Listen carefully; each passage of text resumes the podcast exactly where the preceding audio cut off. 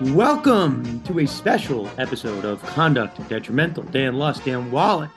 We do this, I don't know, every couple months. We have an episode where we think is important enough to just dedicate one topic, and one topic it is. Dan, we are here to talk about the Brett Favre defamation cases. So maybe we're talking about a couple cases in here Pat McAfee, Shannon Sharpe, Shad White.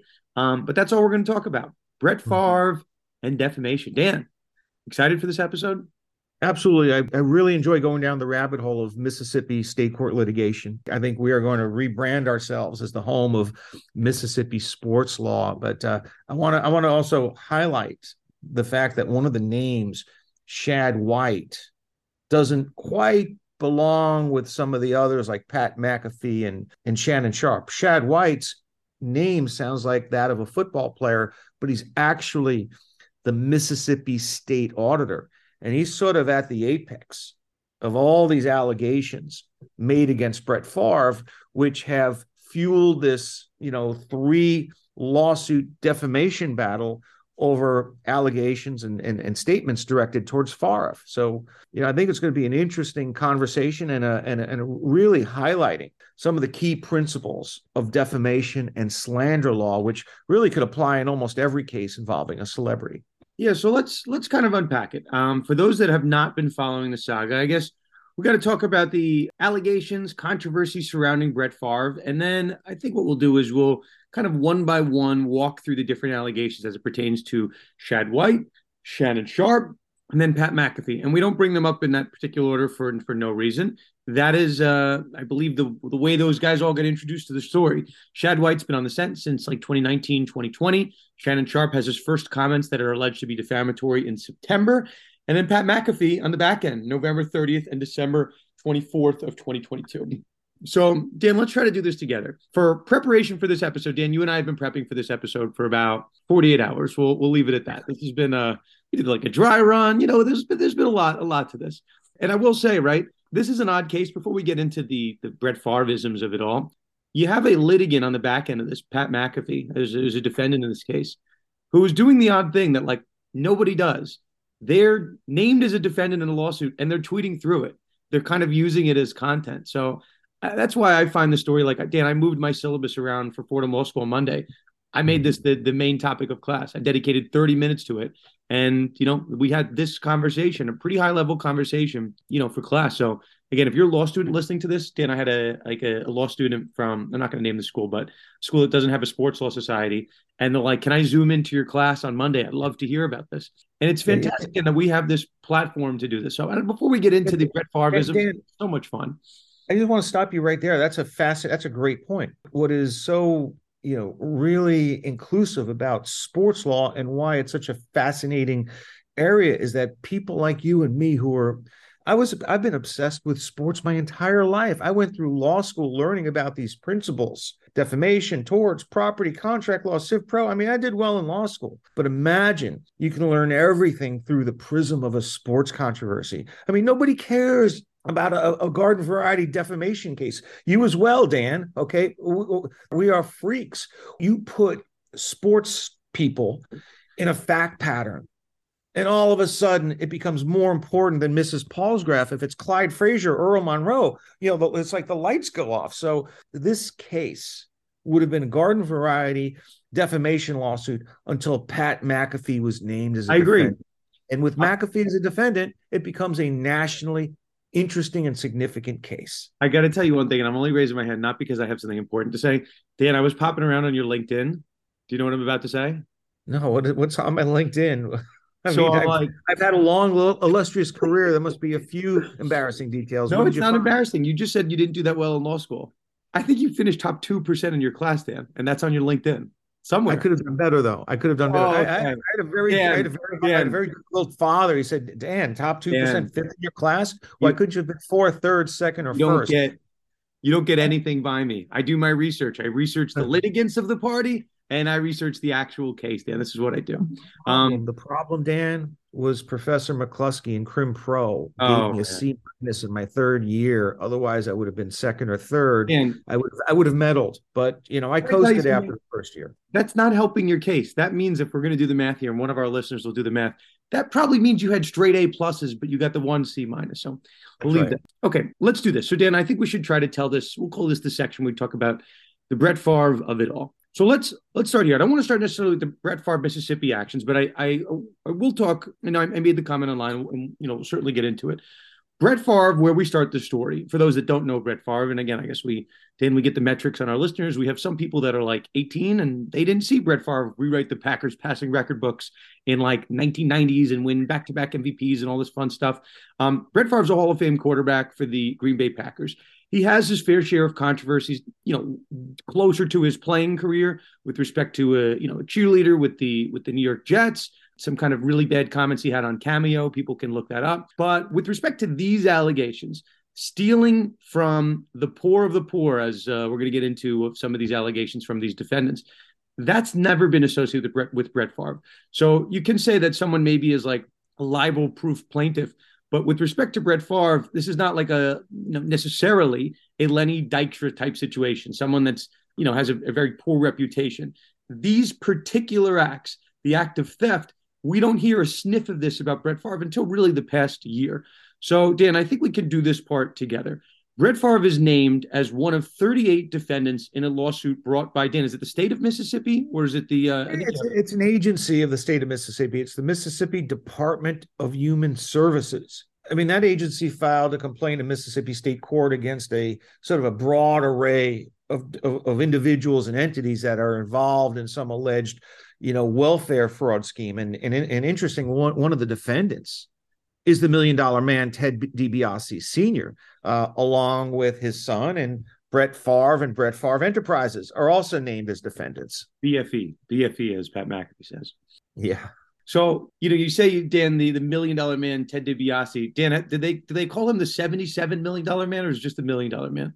uh, no, I think I think Mr. DiBiase's alleged role is much less than the overall loss that is attributable to the state of Mississippi. I mean, this was these were funds that were, I guess, supposed to be earmarked for needy families, and the lawsuit alleges that each of these individuals and entities allegedly misappropriated the funds for other uses and that the funds didn't receive didn't go to the ultimate intended recipients which would have been needy families in mississippi which brings us to the uh, principal allegations against brent brett Favre.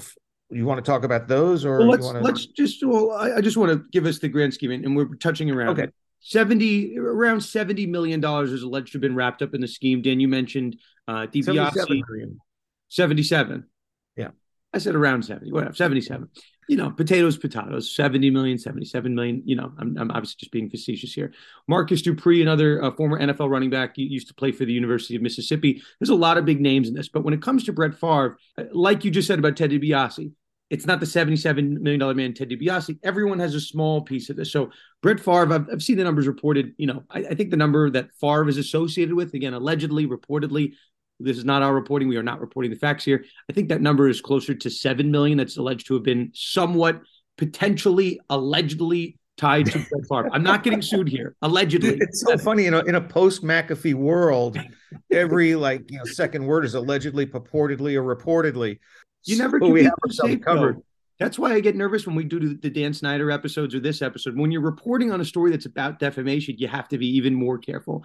So Dan, that's that's the lay of the land, and we should specify one thing if people haven't realized, and I'm going to give it to you about um, the actual defamation world that we're in. And I'll say this emphatically. I'm going to put a period at the end of the statement. Brett Favre has not been charged with a crime.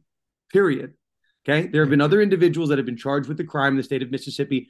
And I, I, think five as of six, at least the last I was reading, have actually accepted pleas to those crimes. Now, there's a question as to whether or not those pleas involve statements pertaining to Brett Favre, but we don't know that, right? So Brett Favre has not been charged by any entity with a crime. Yes, he is a civil defendant in a lawsuit. That does not mean he is charged with the crime. So, Dan, I cede the floor. I think we've set up a, a, a lot here, but go ahead if there's anything else I'm missing. But this is important.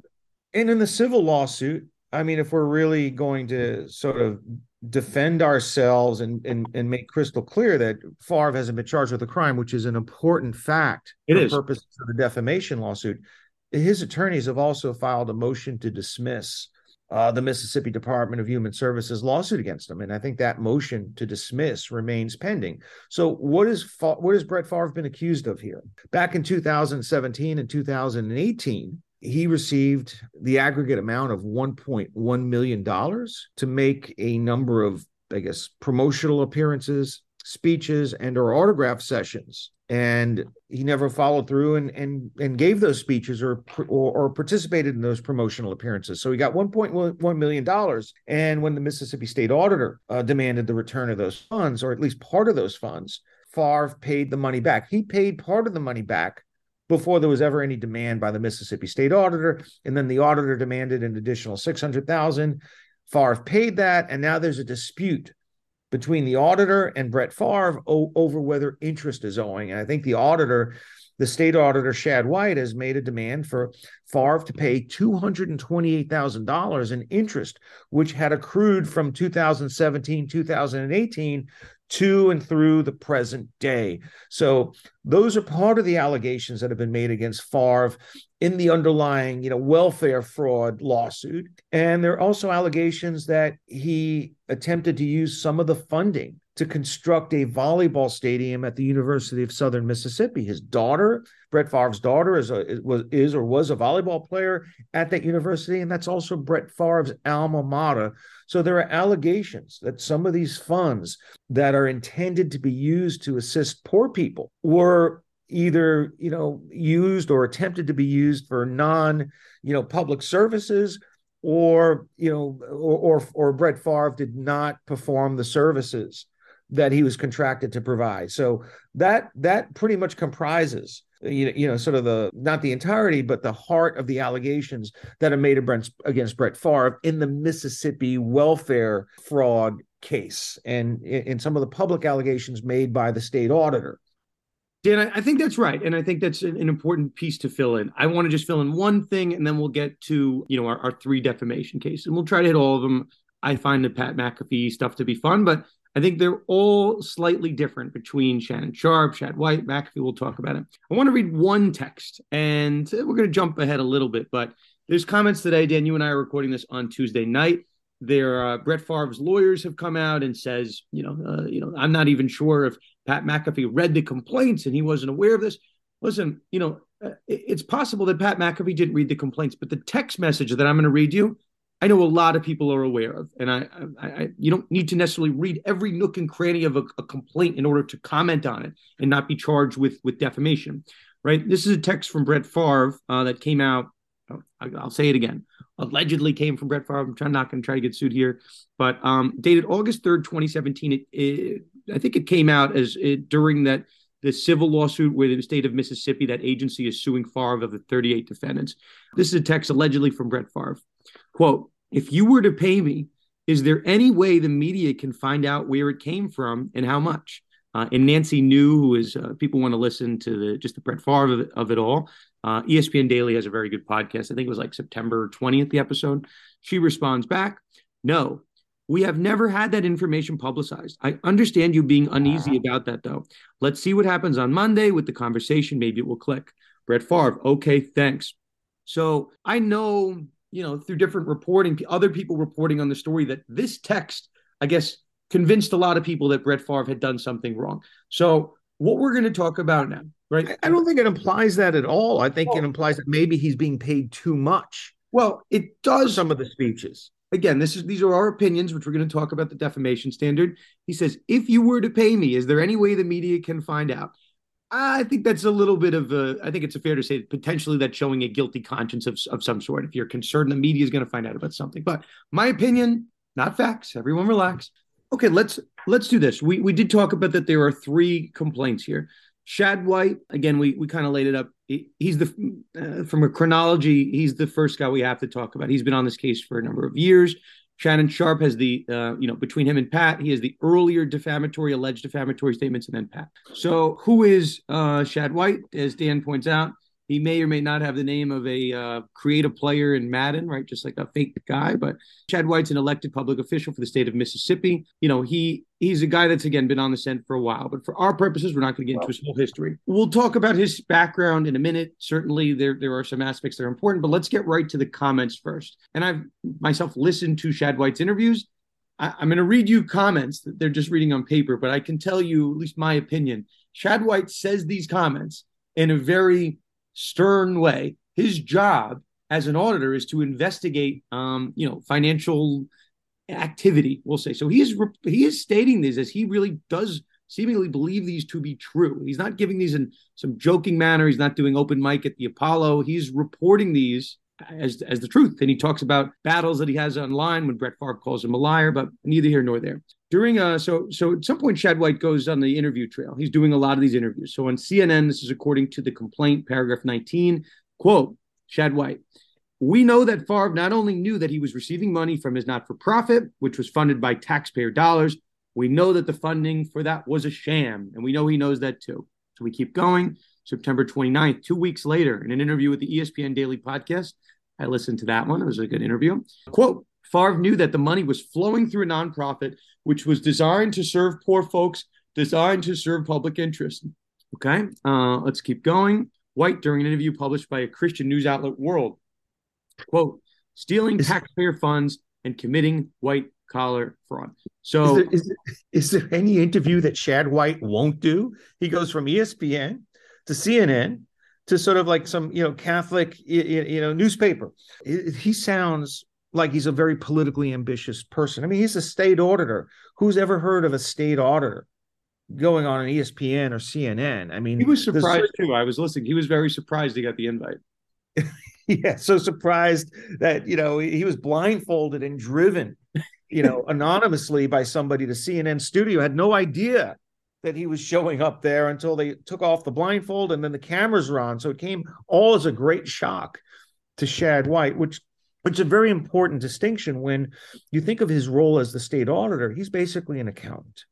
All right. He's not a sort of a, a law enforcement officer. He's not a prosecutor. He's not the governor. And he's making statements as to Brett Favre's state of mind, not just simply that the funds were not used for their intended purpose, but that Favre knows it was a sham.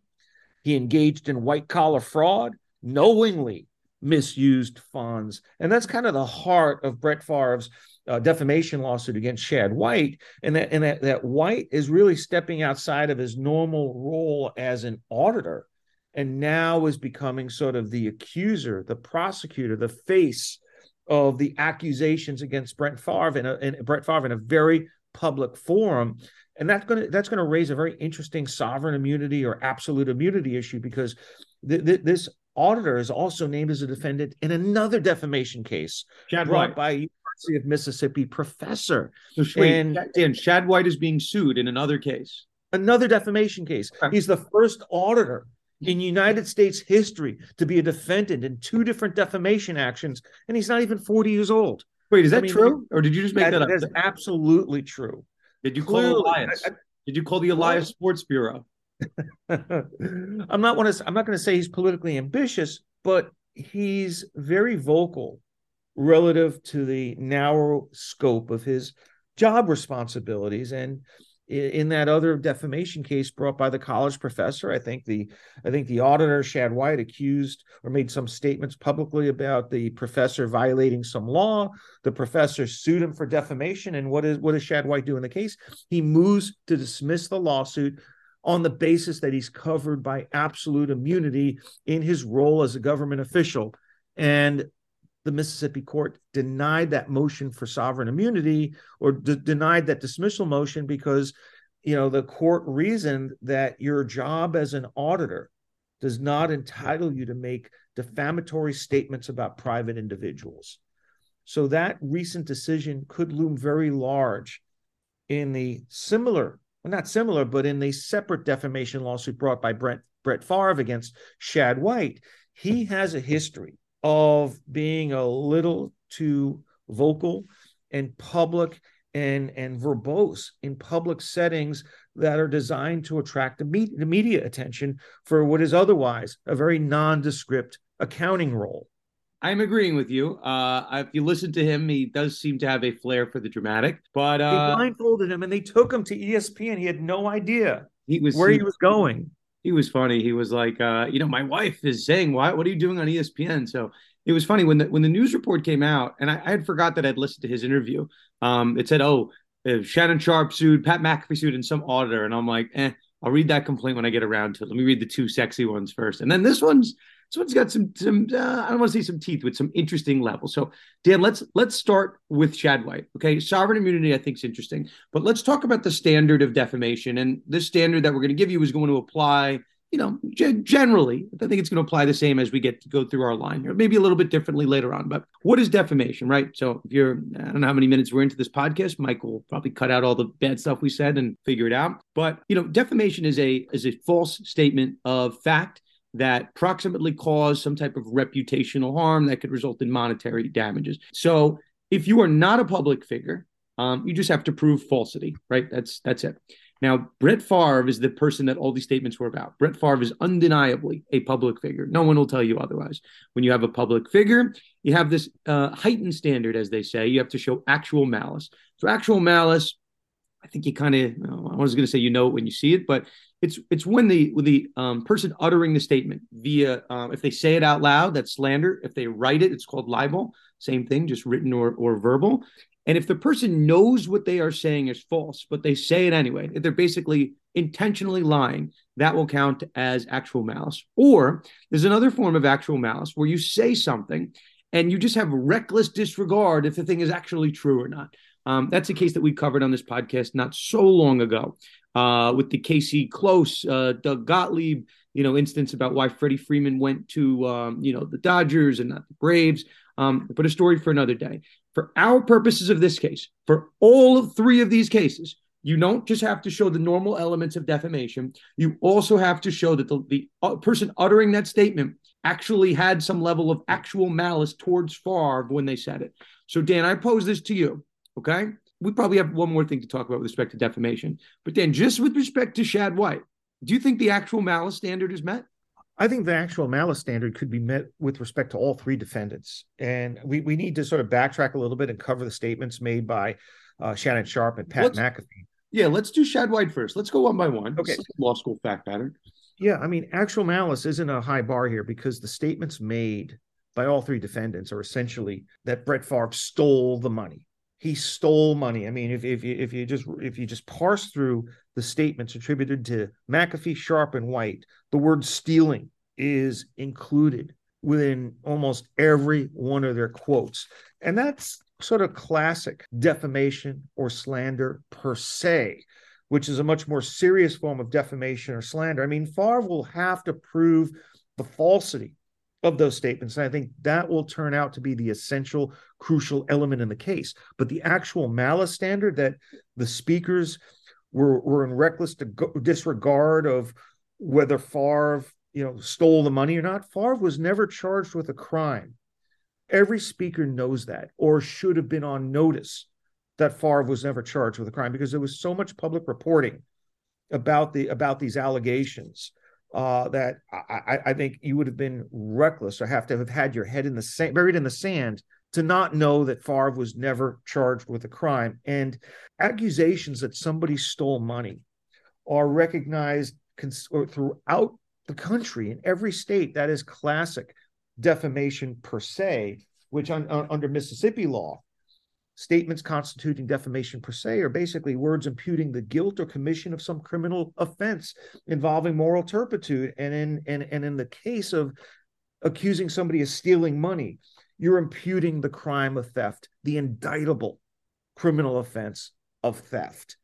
And he was never charged with a crime. So I would have to say, before we even get to McAfee and Sharpe, which we will in a second, the statement that Brett Favre stole money is an accusation that Brett Favre committed a criminal offense, and he has never been charged with a criminal defense. So I believe the actual malice standard may not be too difficult to meet in this case, and, and in these cases, and Favre should be able to get by motions to dismiss, whether this ends up in state court or federal court.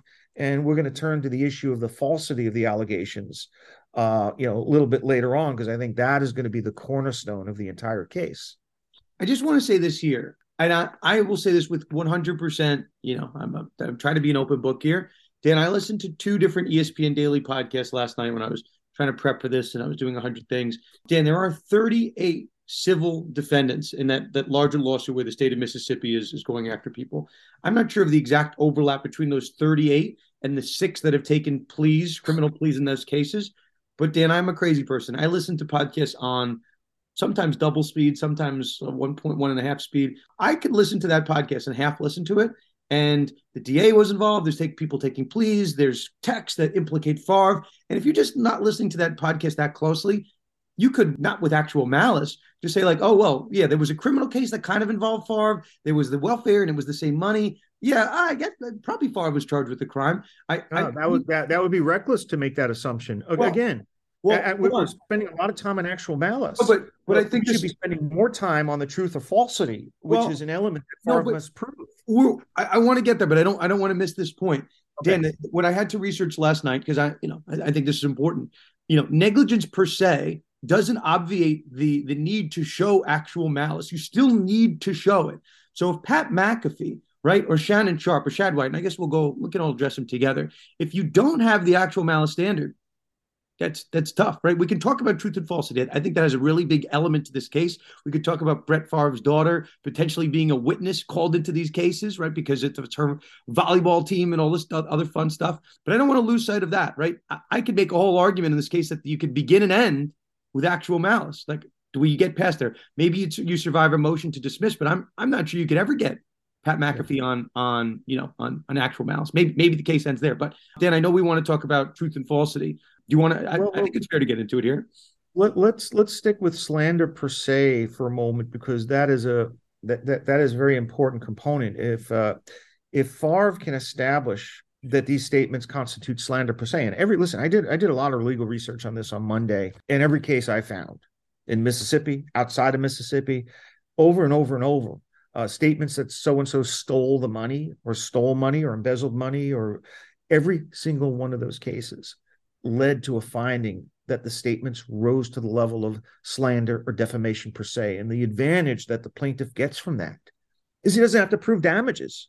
Of course, you may not get a lot of damages if you're unable to prove damages, but at least you get your general damages.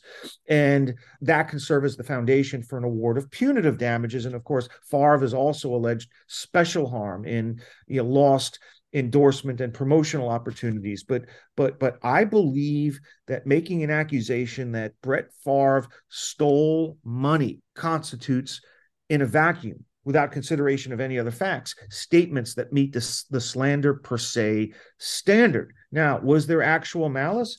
Yeah, listen, these these these speakers may not have actual. I think Shad White for sure knew that Brett Favre was not charged with a crime because he's the state auditor, but he's nonetheless making serious allegations against Brett Favre that he embezzled money, stole money, and engaged in white collar fraud even though Favre was never charged with a crime. And, and crucially, Shad White didn't make those statements in, in an accusatory instrument, in an indictment, ah, in a legal document. Litigation he privilege. them on television. Yeah, and a podcast. So that's a warning to us that you can get charged with defamation through what you say ding, in the podcast. Ding, ding, ding, ding. Right. Um, okay, so let's let's get let's try to go back through our form, right? So Shad White is the only guy we've talked about his allegations. Dan, I'm with you. He's the first one that we need to talk about. And when it comes to uh, causation, he's the guy that seems to be lighting this fuse. And think everyone's following his reporting. Largely, he's one of the people that's kind of driving this. So, could you have actual malice, Dan? Eh, we're, we're not really sure. Maybe he's the first. Oh, line. come on! I mean, this is a layup of actual malice in the case of Shad White. He knows he knows that Favre was not charged with a crime. Oh, just just let lay up for a second. I think you probably have yeah. the strongest potential case for actual malice against him. Those two are going back and forth. Favre is calling him a liar on on social media you know, th- there is some tit for tat going back and forth with these two, and also he's he's making Favre pay interest on the 1.1 that he paid back. There's a whole saga with these two, but you go through the rest of the elements. You know, uh, we can we could discuss that later. But Shad White is our first guy in line. Dan, the second guy I want to get to, right, is Shannon Sharpe. As the kids call Shannon, they call him Shay Shay, right? Shannon Sharpe is uh, sits opposite of Skip Bayless on Undisputed on Fox Sports. So he's a talk show host.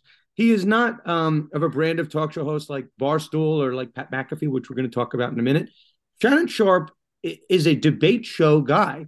He deals in facts. He deals in the research and development group of Fox Sports, and they give him, you know, I'm sure there's a ton of interns giving him, uh, you know, facts and figure. And he's going back with with uh, you know with Skip. If something comes out of Shannon Sharpe's mouth, we've been conditioned to as an audience assume it to be true, that it's researched and well thought out.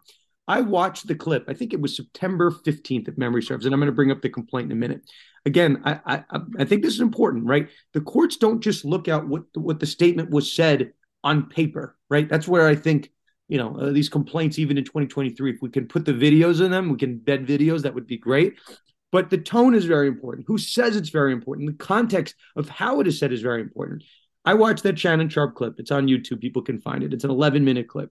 Shannon Sharpe is doing basically a monologue as to how Brett Favre is a deplorable human being, about how how how did the world go after Terrell Owens and not go after Brett Favre? Brett Favre had a bad reputation before, but he overcame it. It's it's kind of a scathing commentary on Favre, as if he is speaking that the thing is has happened and it, there's no doubt about it. So if you're, you know, if you listen to the Shad White interviews and you assume that what he was saying is fact, if you listen to Shannon Sharpe, it's not quite Shad White levels where you think the guy is just preaching fact, but like Shannon White is saying, or Shannon Sharpe is saying, it was like without a shadow of a doubt, this happened, and, and Brett Favre is a bad person. So let's let's get into a little bit of what um, Shannon Sharpe said. So Shannon Sharpe's a former NFL player. You know, he's one of the best tight ends in the history of football. He's he's a big name in his own right. I think Sterling Sharpe and and Brett Favre actually were teammates on the Packers. So a little bit of a a little bit of an awkward thing, I no guess. Fa- maybe he'll get a family discount on the settlement. You know, maybe. Could, you know. Okay. um, okay, so here are the comments. September 14th, an episode of Undisputed. So at this point in time, just as we're analyzing all of our defendants, Shad White's been saying stuff about Favre for months, if not years. So we have a kind of a built-in level of reputational harm that maybe Favre already has at this point. We have to point this out. So by the time we get to Shannon Sharpe on September 14th, during an episode of Undisputed, he says, quote, the problem that I have with this situation You've got to be a sorry mofo to steal from the lowest of the low. Brett, this is a different quote. Brett Favre is taking from the underserved in Mississippi. And quote, Dan, get ready for the ding, ding, ding.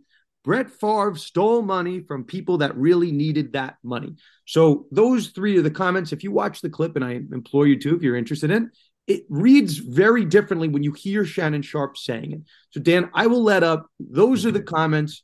Uh, your thoughts on the Shannon Sharpe piece of this? Sure, sure. Shannon Sharpe also made another quote unquote stealing comment. He said Brett Favre stole from the lowest of the stole from the lowest of the low. I mean, he he used the word stole, not in a jocular fashion, not in a satirical fashion, not calling him, hey, he's a thief, he's a liar, but he specifically stated that Brett Favre stole money. And you know, this is this this really, you know, kind of underscores the danger of you know live shows and shooting from the hip and the hot take programs right? You don't know what's going to come out of these hosts' mouths sometimes. But we're talking about Fox Sports here. Fox Sports has, uh, you know, sort of uh, an army of lawyers, in-house lawyers. If the New York Times or another newspaper were to publish an article stating that Brett Favre stole money from the poor, they'd be sued for defamation without question. So when when that happens in the context of a shoot from the hip hot take, you know, show undisputed or a Stephen A. Smith type program, sometimes sometimes the, you know, there, there's no vetting of these statements ahead of time but i think on the undisputed show they were certainly aware that uh, you know Brett Favre was going to be a topic of conversation. How do the lawyers not get involved to at least instruct the host, instruct Shannon Sharpe? Listen, when you talk about Shannon Sharpe, oh, I'm sorry, when you talk about Brett Favre, don't accuse him of having committed a crime. And this is the type of uh, you know service that's provided by in-house counsel from major media outlets like Fox Sports, Fox News, the New York Times. I mean, these statements are almost you know incomprehensible to me made on a television show where there's a heightened level of legal risk to begin with because they're trying to outdo one another with their hot takes and they're talking about somebody who's ensnared in, a, in an alleged welfare scandal and making these broad sweeping accusatory statements that you know Brett Favre stole money without necessarily saying that it has been alleged that. And that's a, million, distinction. I have a million dollar idea, Dan. Are you ready for this? I think we should take people, Dan, to allegedly school. Are you ready for this? For all for all of our sports media people that, that grab the microphone, or not just sports media people, media people, people on Twitter, right? The words allegedly, claimed, reportedly. I have fun in my class. We say them, and I and I'm, I'm dealing with a defamation case now that I'm defending, where this is very important case law.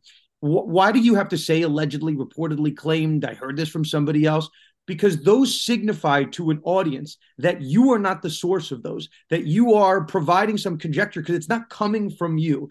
That's why those content, those words are important. We don't just say them to be funny, right? If I say allegedly, I'm not saying it as fact. So that's why those words are so important. And you might think, Dana, and you thought of it, hot take culture, like, right? You can't just say so and so is a thief right? Unless you well, you can say that you can say that. You just well, can't say he stole money, which are basically the same thing. Well, but the case law recognizes a distinction between sort of these broad characterizations and specific accusations of a crime. And by the way, the words like claimed, reportedly, allegedly, purportedly, yeah, those are great words to, you know, sort of, you know, provide yourself with protective cover.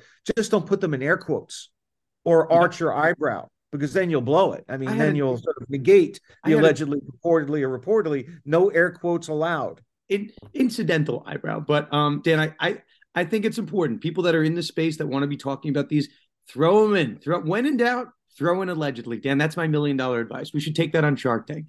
Well, Shannon Shannon Sharpe uh, allegedly did not include purportedly, allegedly, or it has been reported in his as a pre, as a, prep, a prefatory or, or prefacing his remarks about Brett Favre, and that's potentially uh, uh, uh, that that makes him a little bit more culpable than Pat McAfee, who we're going to be getting to in a second. Pat McAfee may have had the out of of prefacing his remarks by saying it has been reported that or allegedly he did make some effort at, at, at caution at using cautionary language like that. But you know, regardless of whether we're talking about White, Sharpe or McAfee, there's been so much reporting around these allegations against Brett Favre uh, that that there's also the risk that we could be laying all the damages at the feet of Shannon Sharpe when he was just adding to the cacophony of voices who've been talking about this case and reporting on these allegations. Uh, you know, I don't think the public became aware of these accusations against Brett Favre simply because Shannon Sharpe was talking about it. So, how do you separate out? And allocate responsibility, if you're going to do that at all, for Shannon Sharpe or any of these defendants when this is a story that has been national for several months. Dan, we have breaking news on the Pat McAfee front. Are you ready for this? So uh, I think we should put this in here, Dan. I think it actually fits as we move on to the McAfee portion of this. Dan, we're reporting this, we're, recording this on on Tuesday night. I think this episode will come out on Wednesday. Um, but we've had a lot of, and we we alluded to it. Pat McAfee has been tweeting through this.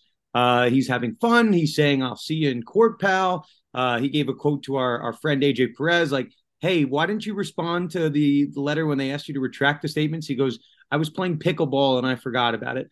Pat's having a lot of fun with these these particular statements. He's having fun with this case. So earlier tonight, somebody sent me a link that um, Brett Favre's lawyer went on a show, um, Eric Hirschman, who I think we're probably going to talk about at some point. I have some questions for you, Dan, but you know he's saying that this case is going to cost uh, McAfee millions of dollars, and that McAfee right is going to learn his lesson. Dan, so I, I saw the comments. I think uh, he said him to Eric Hirschman.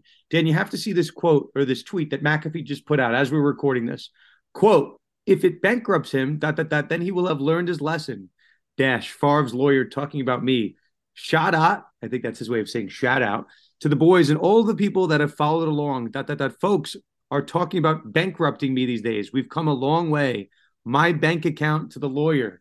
And he's doing like the the rock pose, like just bring it.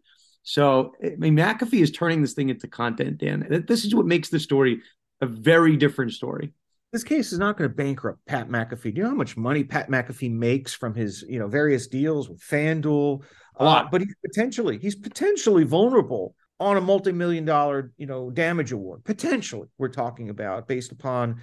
Uh, I, I, think the punitive damages aspect of it could be could you know, could, could raise the figure, uh, but this is not going to bankrupt Pat McAfee. But make no mistake, Pat McAfee uses similar words as did Shannon Sharpe and and and, and Shad White, in that he's the, the, the statements attributed to McAfee on his pro on his on his podcast were that Favre stole from the poor people of Mississippi. He took money right out of their pockets, stealing from the poor again and again. The common thread linking White, Sharpe, and McAfee is the use of the word steal which implies the indictable offense of criminal theft. And Favre has not been charged with a crime.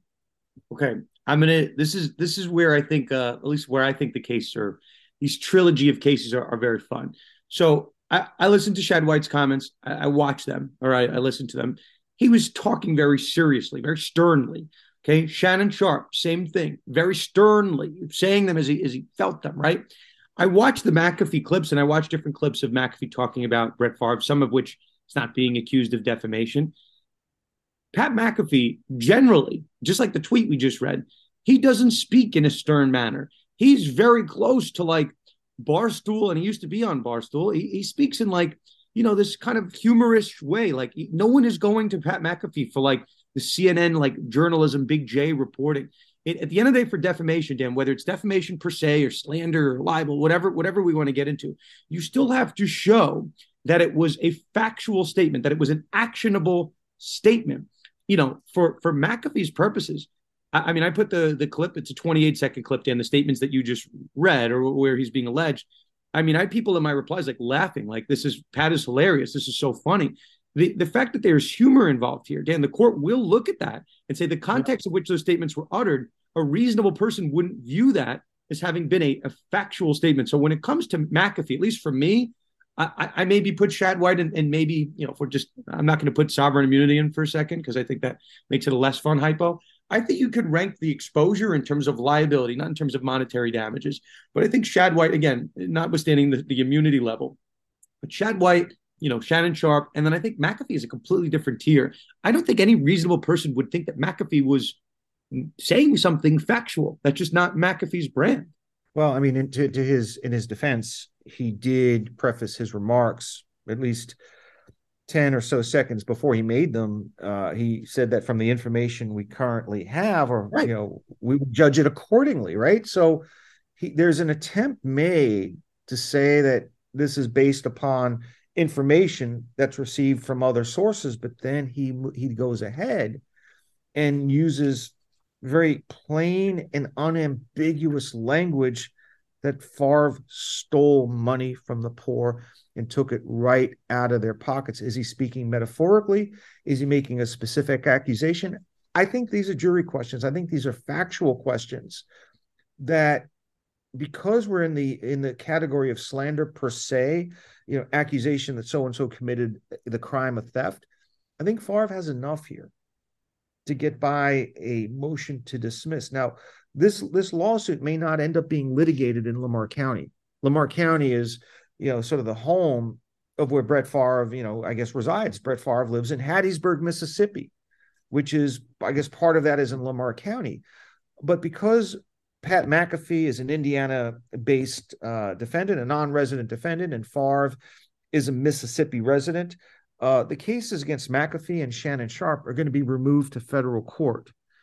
And once they remove to federal court, that will provide McAfee and Sharpe with a little bit more of a level playing field. Because, you know, listen, in state court, uh, you know, my experience both in New York and Florida is that cases in state court, uh, if you can indict, if you can indict a ham sandwich, you can get almost anything to a jury in state court. Uh, state state court judges are not as difficult on satisfying you know summary judgment motions for dis- dismiss standard bad cases poorly alleged cases can get to a jury in the state court system at least in florida all right maybe that's becoming less so uh, with the advent of complex litigation you know, departments within the state court system but the advantage of federal court is that the federal judges are appointed for life they're not elected. They're not going to sort of, you know, favor, you know, the hometown plaintiff.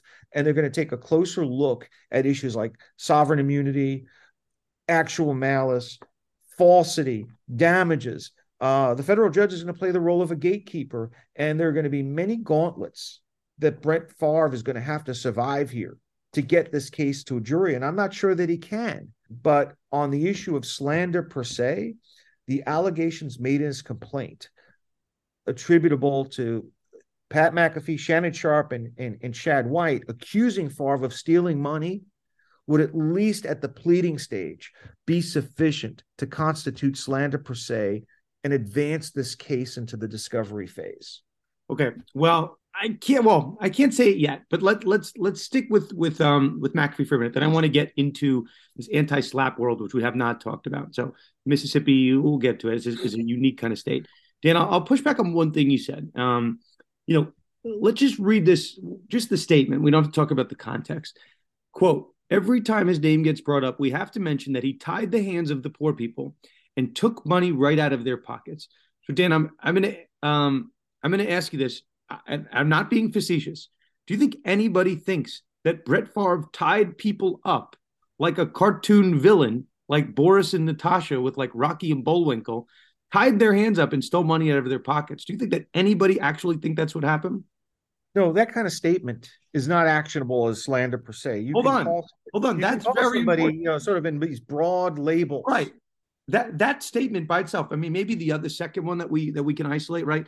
Favre is certainly in the middle of stealing from poor people in Mississippi right now. I don't think I think that statement of tying people up and actually physically taking from their pockets, like he's obviously joking. Like nobody thinks Brett Favre did that. I mean, that's I, I we should talk about that. I think that statement might be more of a borderline. I've got a Mississippi case right on point. I'll give uh, I'll give Pat McAfee's attorneys a head start. The the case is Cook versus Wallot, not Wallach, but Wallot from the Mississippi Court of Appeals 2013, and, and direct quote from the case that labeling another person as a thief and a dishonest person may be an insult and may lead to a breach of the peace, I guess a fist fight. Uh, the plaintiff isn't relieved of the obligation to prove special damages because it's well settled in Mississippi that the mere use of a label, such as thief, crook, liar, is insufficient to prove defamation per se. So the statement that you're discussing is sort of more of a, a, a caricature type of statement. Correct. That I don't think is defamatory. It might be an insult and it might lead to Correct. a breach of the peace. And I don't know who's going to win that fight if we're between McAfee and Favre, but maybe it's not defamation, but but perhaps some of the other statements are defamatory. Um, and just to finish, we didn't address this, and then well, let's let's. I mean, this episode's gone on long enough. I have one kind of chapter for you. Uh, he also just just for sake of purposes, Dan. I think this other one that's kind of like an insult or just being funny. Uh, McAfee has a tweet, so he's got the slander element, the stuff that we read, and then a little bit of libel, right? We got to hit we got to hit both ends.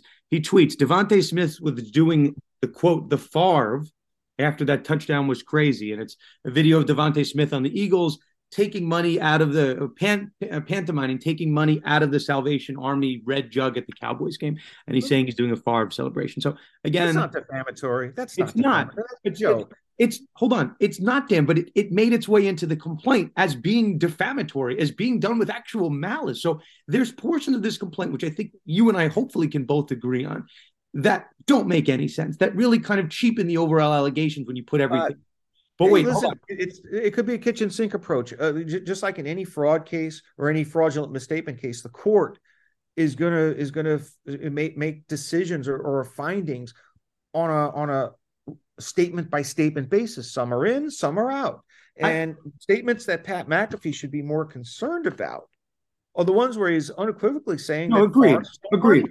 Agreed. I, I, this is. I kind of want to hit this for the last part. That I, I, know you have a dog walk upcoming, and it's like eleven thirty on my side, so we'll, we'll, go to sleep in a minute. Dan, this last chapter, at least mine, and then we can kind of clean up and do some miscellaneous stuff at the end.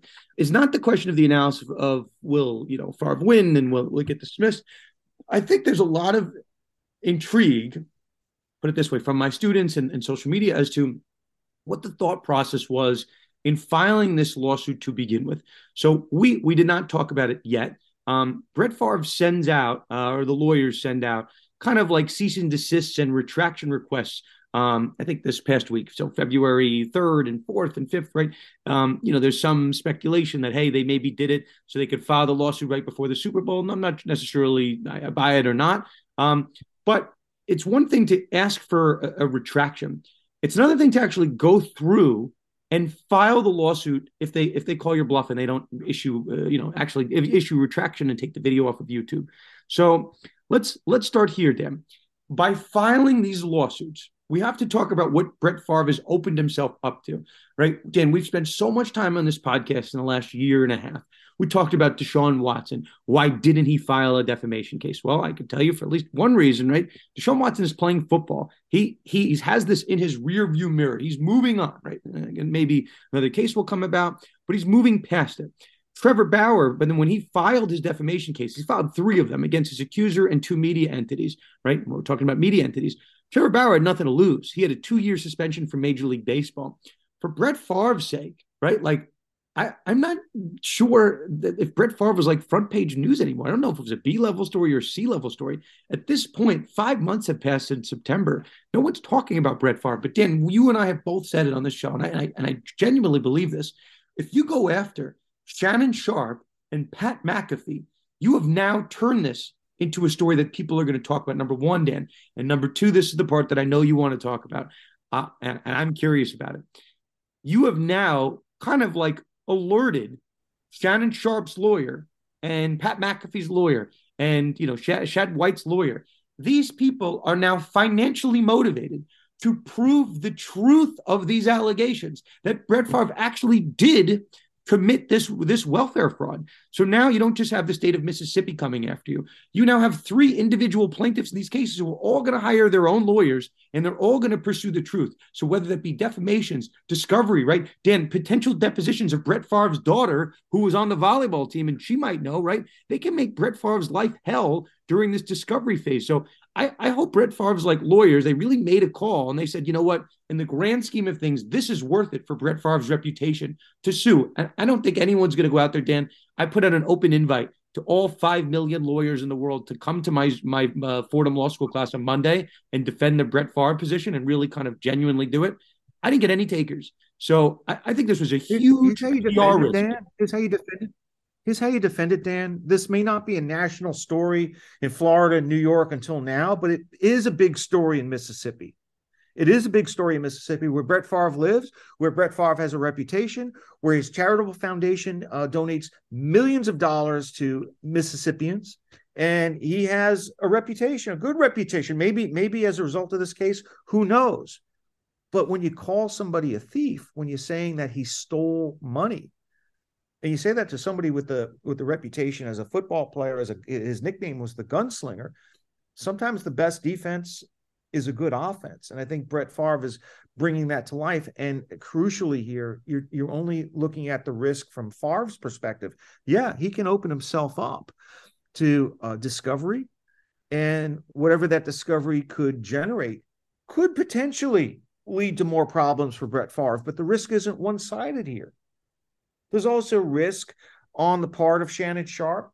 There's a risk for Shad White. There's a risk for Pat McAfee. They are defendants in a case where they uttered the words, Brett Favre, you stole money when Favre has not been charged with a criminal offense. So, at the beginning, at least, at the outset, those defendants are dealing from a disadvantageous position based upon having made statements that may have gone a lot further than ever should have gone. If I if I was in-house attorney for you know Fox, I would never ever would have let something like this be published. I would I would, I would have given an admonition to the broadcasters before they go on the air. Make sure you talk about this uh, by using the qualifying conditional language. So right away they committed the cardinal sin of accusing somebody of a crime that's not been charged with a crime. But uh, you know, to, to in their in their in their I guess in their benefit or at least to their advantage is that the element of whether Favre committed the crime of theft, the burden of proof as to the statement's falsity does not lie with Pat McAfee, Shannon Shannon Sharpe, or Shad White. It's up to it's up to Favre to prove that the statements made about him were false, and there's evidence that that Brett Favre had to repay the money, received $1.1 million uh, for promotional appearances that he never gave, and allegedly. only returned the money, only re- only allegedly returned the money. Part of the money after the state auditor made a demand for it. Well, you know, maybe that makes Brett Favre look bad. Maybe that speaks to his state of mind, but he still hasn't been charged with the crime of theft. Theft Stealing money, stealing is a very specific accusation. They could have used they could have used language or verbiage other than the word stole. And McAfee's uh, podcast has such an, an, an enormous reach that maybe a jury in Mississippi looks at the statements made by McAfee as significantly more harmful because of his national platform, which is more sizable than the platform that Shad White has. Two things, and I want to get to libel proof plaintiff in a minute, Dan. Um, this is important. Uh, again, this is, I guess we talk about a lot of things on the show. Theft is an, an intent, uh, it's an element that requires intent. So if we're trying to figure out what Brett Favre's defense is going to be in this, I, you know, I've listened, you know, I've read read the statements. I can kind of have an assessment of where Favre's going to go with this. He's going to say right? That he didn't know what was going on, that he entrusted someone and that he didn't knowingly, he didn't intentionally take that money. He just entrusted the wrong people, and and this is what happened. So um, it's a pretty technical argument, but you know maybe per se, right? He didn't actually commit theft if he didn't intend to do it. Dan, I've got a question for you. Um, I don't think by any means that Brett Favre, uh, not to say that he will be charged with the crime, but you know by no means is he out of the water right? Dan, I, uh, this is a, I think I know the answer to this, but just for our listeners, let's say Brett Favre gets charged with the crime. Okay. The DA tomorrow, they pop in and they're like, Brett Favre, we're charging you, right? Again, hypothetical. It's not happening. I have no idea if it's happening. Dan, do these cases just get automatically discontinued, right? Is that is that what happens, or are those still? I don't know. I don't know, mate. Does the does the does the do the criminal charges get dismissed? Do they go anywhere? Stealing is not an accusation that so and so has been charged. It's an accusation that Brett Favre did it. That would be crazy if those. I mean, I, I, you're right. I don't think they would automatically get get discontinued. But if it was my case and yours, I think I would discontinue at that point. Listen, Favre has a hard case here because he has to prove the element of falsity, and more importantly, that that uh, that, that, Shannon Sharpe and, and McAfee and Shad White knew or were in reckless disregard of the truth or false of the uh, of the allegations. But he still has to prove that they're false, and this is going to become a mini litigation within the lawsuit over Brett Favre's intent over his actions and whether his actions rose to the level of, if not criminal theft, at least civil theft before he ultimately returned the funds. And that may not be uh, a flattering portrayal for Brett Favre and the discovery that gets generated as a result of these depositions and further inquiry by the lawyers for McAfee, White, and Sharpe could potentially expose Brett Favre to further jeopardy or some jeopardy criminally. So there's definitely a risk for Brett Favre, and there's a hurdle that he must overcome in you know in sort of portraying his actions as falling below the line of you know civil or criminal theft, and that remains to be seen. But there's certainly enough here in the lawsuits the accusation of of stealing money, I believe, is enough to survive a motion to dismiss, whether it's in state court or federal court. And I think ultimately this is going to come down to you know discovery and how far each side wants to take this battle. And for all the players in this lawsuit, there is significant risk. For Shad White, there's risk to his political career if he's tagged with a defamation verdict and is on the losing side of a verdict, his political career is is kaput. Uh, for for you know Pat McAfee, it's distraction from his daily broadcast. The more content he puts out, uh, while it may uh, be humorous in the moment, it's also potential evidence that could be used against him in the lawsuit on the issue of punitive damages as well as culpability. Uh, there's no upside, or there may be upside financially for Brett Favre, but there's no upside for Shannon Sharpe, Pat McAfee, or Shad White in seeing this case through and including to, through and including trial because they could lose. They most likely will not lose, but this could drag on for a couple of years. And it's not quite the, it, it, it, at some point, it becomes a major headache, major distraction, as well as heightens the risk of damage vulnerability once you get past a motion to dismiss if this goes past summary judgment and it's scheduled for trial if, if it gets to the courthouse steps somebody's going to be writing a check because this will not go to a trial um I, I don't think you're you're wrong at all dan i, I think mcafee's having fun with the content but uh Absolutely. dan let's Absolutely. let's do I, I, want you to hit libel proof plaintiff here. There's, you know, I, I, had some fun with it. Lenny Dykstra back in the day, right? You can find any number of cases. Dan, do you think we could do this one fairly quick. I think people know what the answer is, and then we'll kind of close up. But Dan, um, do you think that Brett Favre is libel proof? Do you think his reputation is so low that it's not possible to defame him anymore? Uh, that defense or that argument is unavailable in Mississippi, except as a jury question, right? The Lenny Dykstra decision. I think that was out of a it was out of a Pennsylvania court. The under li- libel proof plaintiff doctrine, when a plaintiff's reputation is so diminished at the time of publication of the allegedly defamatory material that only nominal damages at most could be awarded because his reputation is so low that he couldn't have suffered any harm.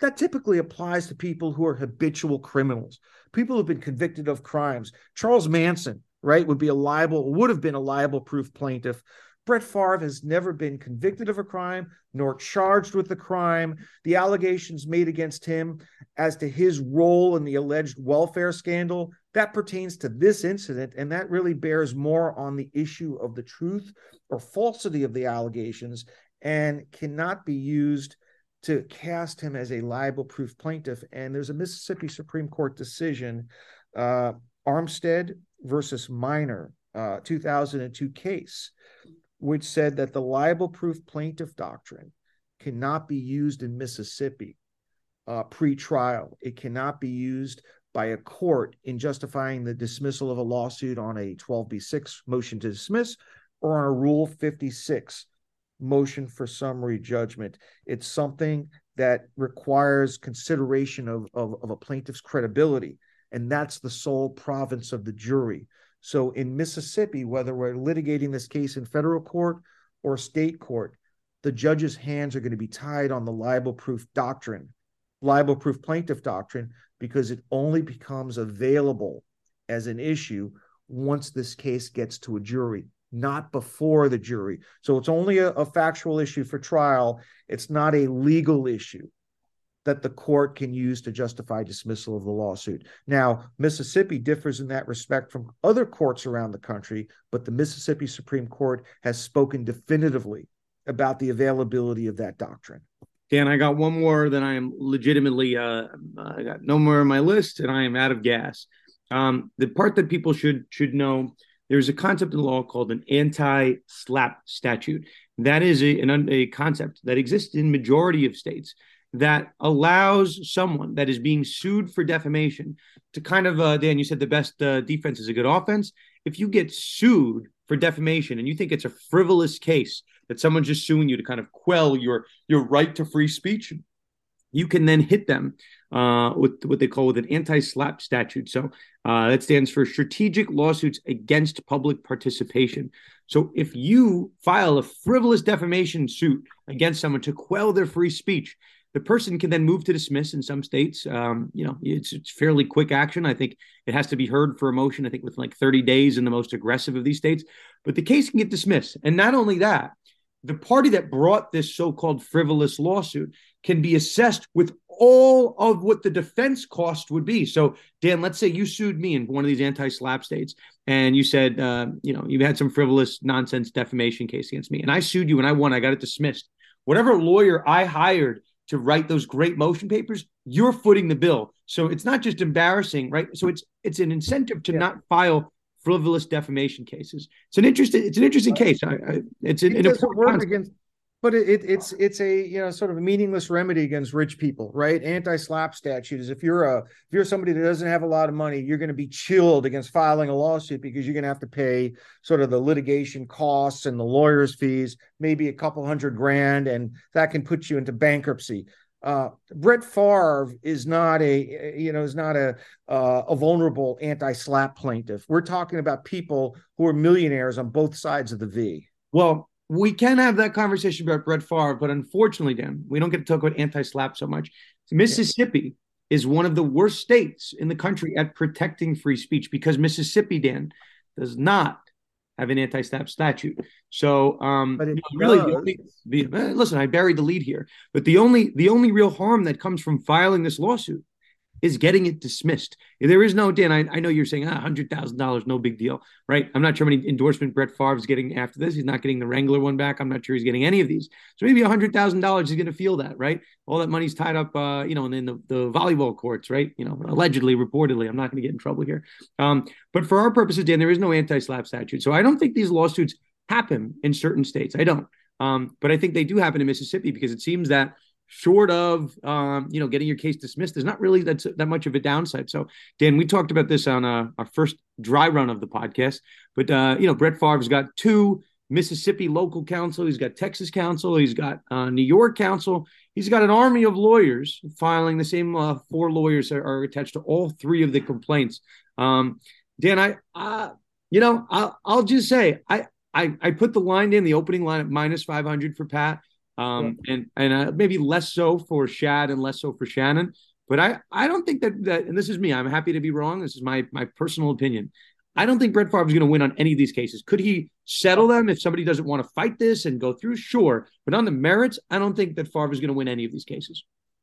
Well, he's got the uphill battle. He's got to run gauntlets. He's got to prove all yeah. the elements. He's got to show actual malice. He's got to prove falsity. He's got to prove falsity.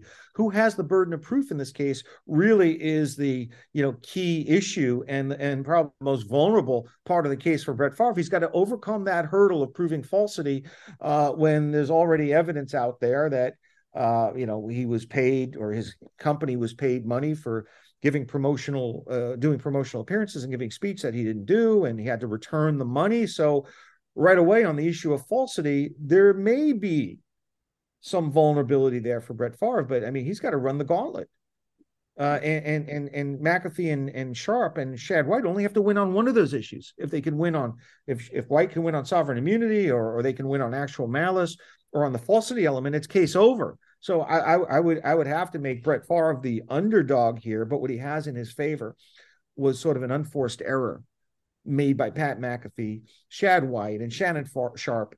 They used the word stole, right? They didn't have to go that far. So that was an unforced error by those three defendants, which basically puts Brett Favre's case past a motion to dismiss and gets it by one of the most important gatekeeping hurdles in any civil litigation system. Now he gets to the issue of discovery, and that's a sort of a double-edged sword here. I was going to say, Dan, it goes both ways. But but the on the issue of of statutes and anti SLAPP statutes, there's another statute which could be used to Brett Favre's benefit, which is the offer of judgment rule and offer of judgment statute in Florida. I don't know if New York has it. My home state of Florida has it. Um, if you win on a defamation cause of action, you're not entitled to recover your prevailing party attorney's fees. That's not a statutory cause of action for which there are automatic lawyer's fees awarded to the winning party. But Mississippi allows the plaintiff or the defendant to make uh, an offer of judgment. And if it's not accepted within a 30 day period and the um, plaintiff ends up prevailing at trial by at least that amount, plus a multiple I don't know if it's 25%, and he recovers more than the amount that was turned down by the defendants. Brett Favre will be entitled to the reimbursement of all of his reasonable attorney's fees and costs from four different lawyers from and after the time he made the OJ, the offer of judgment. So while there's no anti SLAPP statute in Mississippi, there's sort of the reverse aspect of it in that the defendants here, McAfee, White, and Sharpe, could be on the hook for Brett Favre's legal fees. Again, we're a long way away from closure here. I think you'd have to make Brett Favre the underdog given what is already out there in terms of some of the facts. But he's got a fighting chance.